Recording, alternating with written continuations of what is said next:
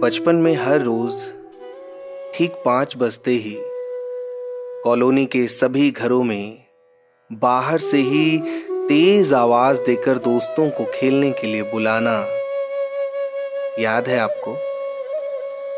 वो पैसे इकट्ठा करके गेंद खरीदना, ग्यारह ईंटों को एक दूसरे पर रखकर स्टंप्स बनाना और बड़ी मुश्किल से बैट का इंतजाम कर पाना। कितना उत्साह हुआ करता था ना वो सब करने में।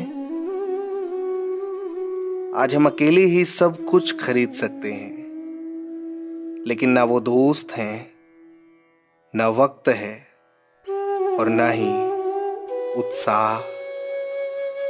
आज भी रोज शाम के पाँच बजते हैं, लेकिन अब उसका महत्व नहीं रहा।